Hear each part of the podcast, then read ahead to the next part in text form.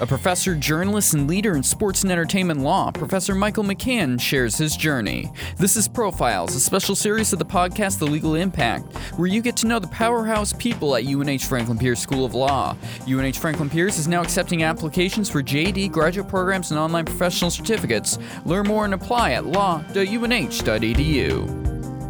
I'm assuming you were a human being before Deflategate, and I want to learn about that. Let's start off with your educational journey. Where did you go to undergrad, and what did you study? Yeah, the world before Deflategate. It was like it was like a different era. So I for high school, I went to St. John's Prep in Danvers, Massachusetts. Then went to Georgetown University for college, and after college, I went to work for Tom Reilly, who was the Middlesex County District Attorney in Massachusetts he was running for attorney general. I was basically the utility player for Tom Reilly. I did a number of different things, including driving him, including fundraising, including communications.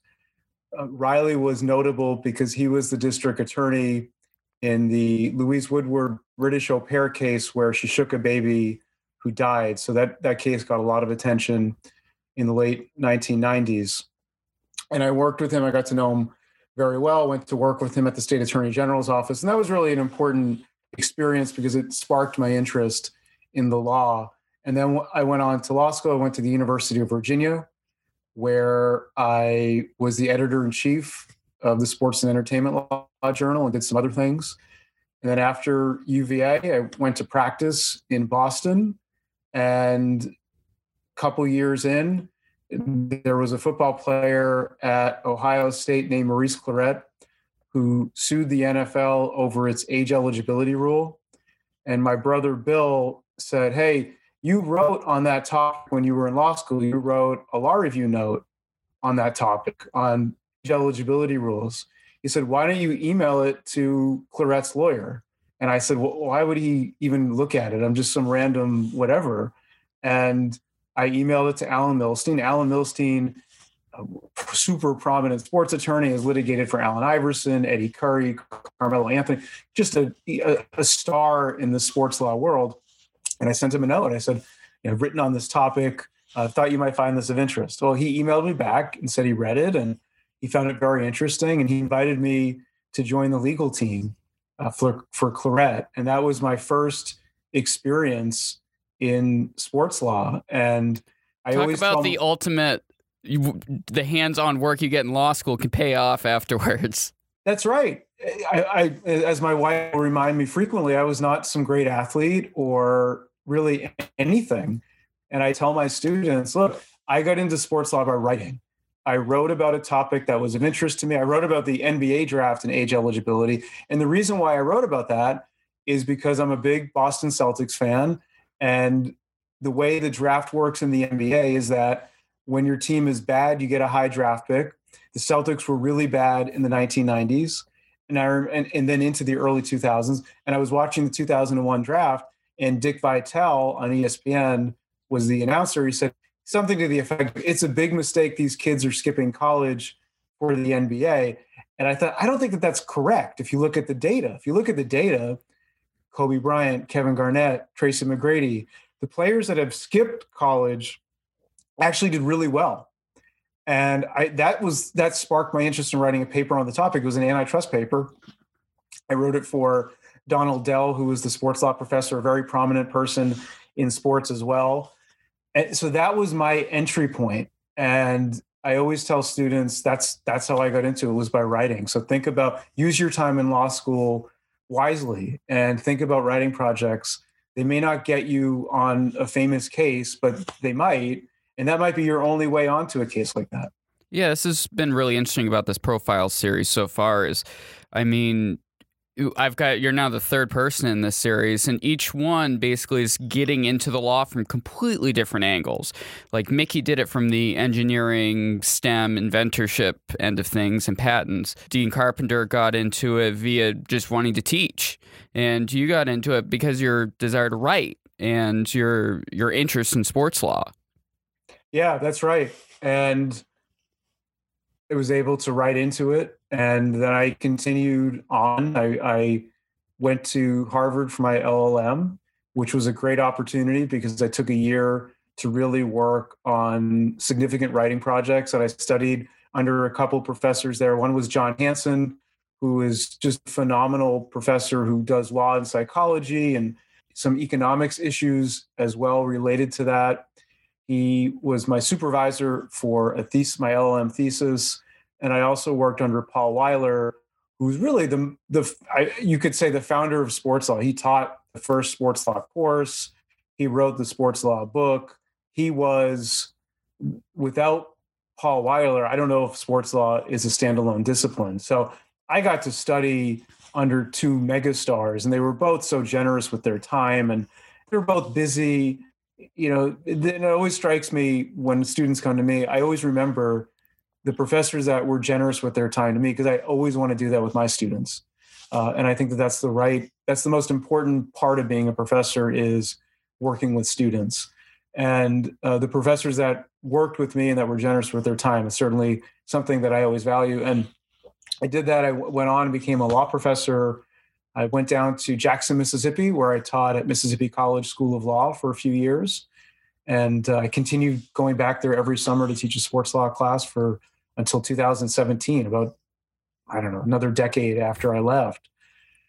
And uh, along the way, I was interviewed by Sports Illustrated for a story involving women basketball players uh, at Rutgers, Don Imus, this, the radio host, made derogatory statements about them, and I was interviewed about whether that was defamation.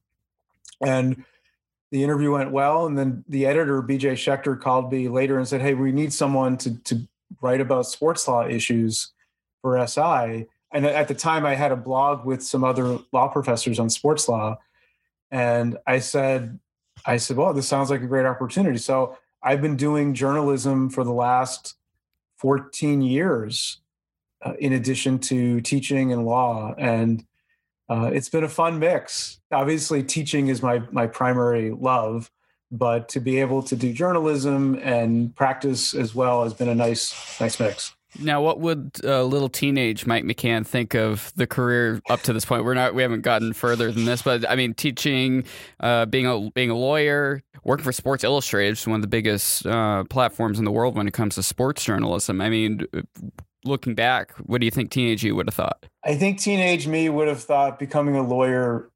There's a good chance of that being the case. Mm-hmm. Uh, I like doing moot court, and I enjoyed sort of law really since high school. Uh, I have two older sisters, both of whom are lawyers, and it's always been something that has has been of interest to me. So I think the being a lawyer part and to be in sports law, teenage McCann would have been like, that sounds awesome, right? So uh, the, the the law professor and journalism part, I don't know. I mean, that I don't know if that that teenager would have thought that they would go on into academia or journalism.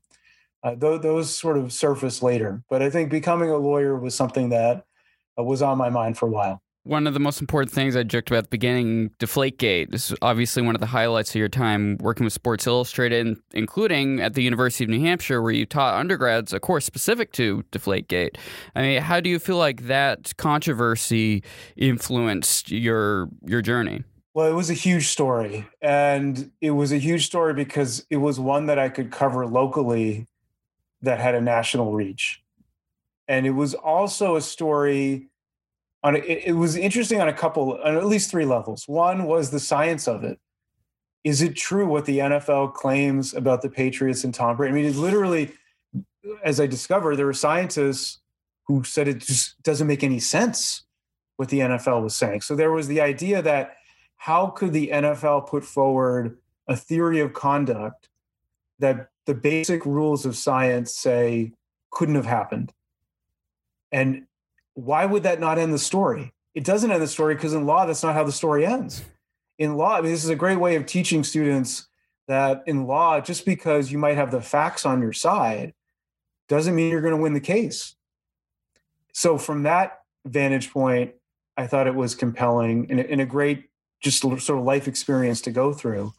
The local part was great too. This is a story that everyone in my family was following because it's patriots, it's local. I grew up here. I mean, this is there was sort of this sense of this was the big story of the day.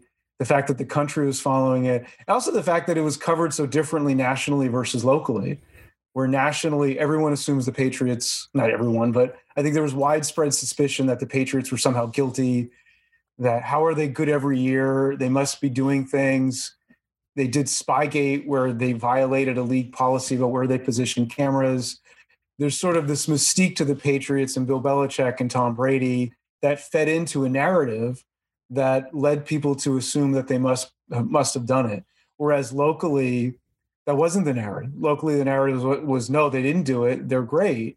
So the conflict between the local and national, just to be a part of that, was really a unique experience. And and then the just the, the, the law part itself, that that part kind of was almost subsumed by everything else. The law part was Brady was in a union.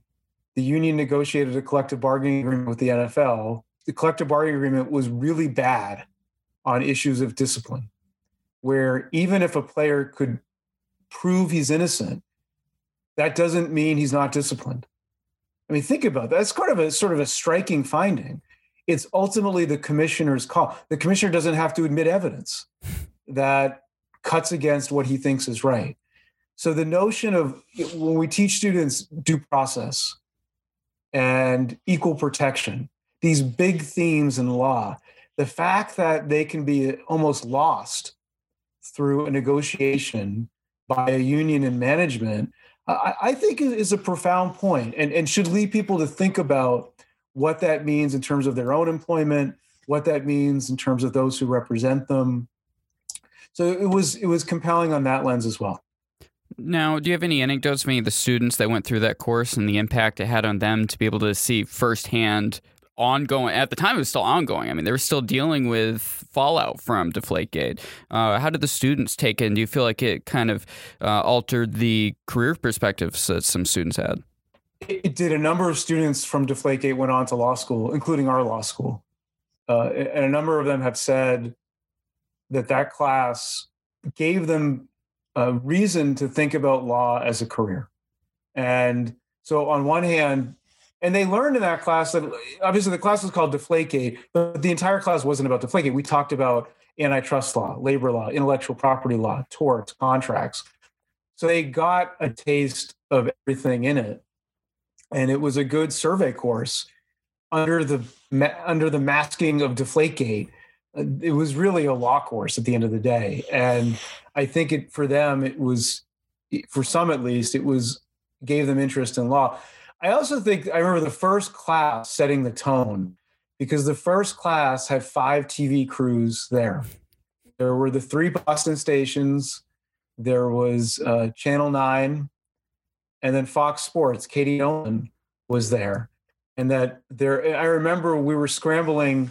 Kevin Sousa is, is a person at UNH who I worked with on the course. He's an administrator who does phenomenal work. And we realized like the day before all these TV crews are coming, we have to get permission from the students.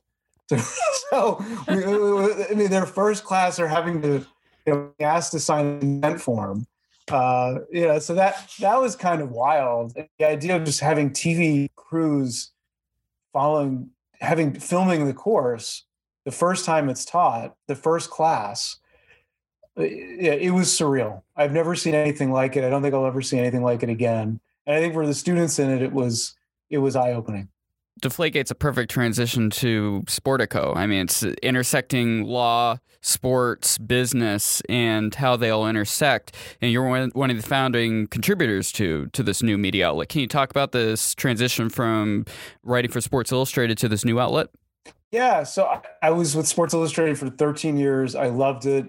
Had no intention of going anywhere but it was last April. Scott Soshnick, who's the top Bloomberg sports writer, reached out to me and said that he was putting a group together of people from Bloomberg, ESPN, Sports Illustrated, and some other uh, major outlets of starting a publication focused on sports business and the industry. And it's powered by Penske Media, which is the publisher of Rolling Stone, Variety, and other major brands. So it's a it's part of a of a portfolio of, of publications that have a of a top publisher behind it. And initially, I said, you know, I, I really like where I'm at. But the more I talked to Scott, the more I got a sense that for the work that I do, it was a it was a good sort of transition point uh, of my career where writing about sports law fits into well fits well into sports business and sports technology. And I thought, you know, sometimes in life you got to make a change, and this was an opportunity to try something new, and it's it continues to be compatible with my teaching and my scholarly writing and, and all the other things that I'm involved in. So I loved it so far. It's a really, it's a great publication, and the writers are, are first rate, breaking a lot of news. Uh, Sportico broke the purchase of the XFL, uh, just a, all of these other sports business SPACs, these new companies that are coming up uh, involving the sports industry. So it's been it's been a lot of fun. It's a great group. I but I still religiously read Sports Illustrated. It remains uh, my favorite magazine by far. So uh, I like to think that I had a great run there, and I stay in touch with a lot of folks there too. So it's been it's been a positive transition, but I also enjoy remaining part of the history of SI too because you weren't busy enough with everything else we mentioned so far, you also had time to write a book with uh, Ed O'Bannon, uh, who was a athlete. I mean, without going too deep into that case, I mean, can you talk about what that experience was like?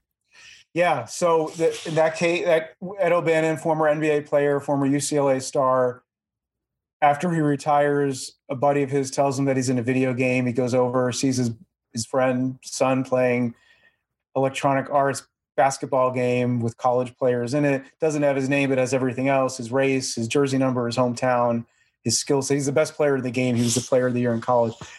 And that led to a case against the NCAA that went eight years, and ultimately Ed won.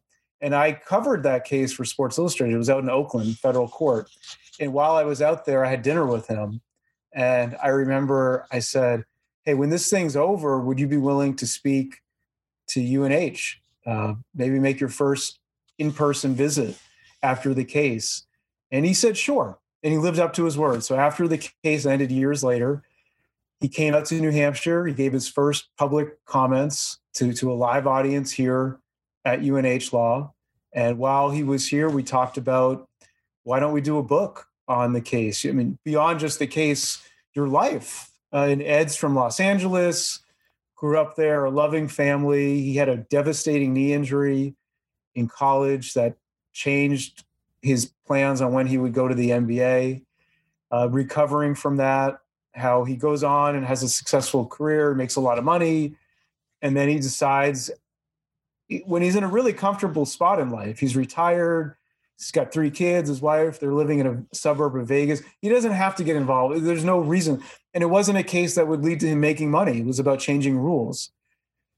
But he took it on. And he took it on in spite of people saying, complaining, oh my God, you're getting rid of my video game, even though that's not what he was doing.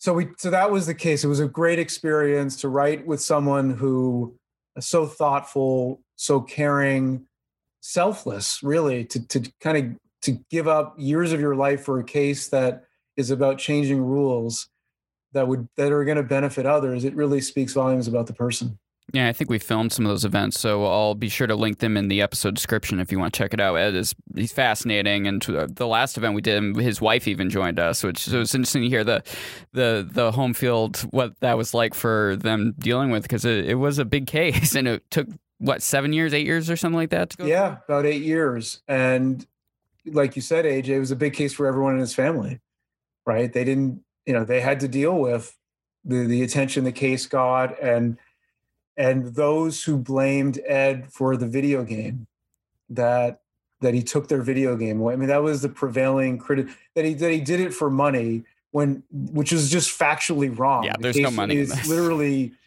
doesn't make sense. And the video game thing was also not sensible because the NCAA could have changed its rules. It still hasn't to allow college players to license their name, image, and likeness for use in commercial products. It's all it takes. And these games, and EA is announced the game is coming back, although it's not going to have the NCAA, it's going to be college basketball or college football, excuse me. They shouldn't blame him. They should blame the NCAA. All right, Mike. So, what's the future for sports and entertainment law? Why should law students consider going into this field going forward? Well, I think the immediate short term future is that a lot of colleges are going to need lawyers in their athletic department because there there are major changes coming to college athletes' relationships with schools, where although it hasn't yet happened, it's on the precipice of happening, and there'll probably be litigation before then. But very basically, college athletes will be able to get compensated uh, for their name, image, and likeness, and maybe more possibly. And for schools, they're not. A lot of them aren't really ready for that. What that means in terms of compliance. So I think for law students, if they're looking to get into sports law right out of school, the college approach is definitely the way to go. At the same time, I always tell students if you want to be a lawyer for the Lakers or the Dolphins or the Red Sox, it's it's not going to happen right out of law school. That these are teams that hire in-house counsel who have years of experience. But what you can do is seek externships and go to a school where you get the training for learning the craft in terms of antitrust, labor, employment, and increasingly intellectual property, where our school is especially well positioned as a, a top five IP program. So I would say if you're if you're interested in sports law, uh, it's a great field. It's not necessarily a field that you'll get into right out of school, but you can position yourself to get into it.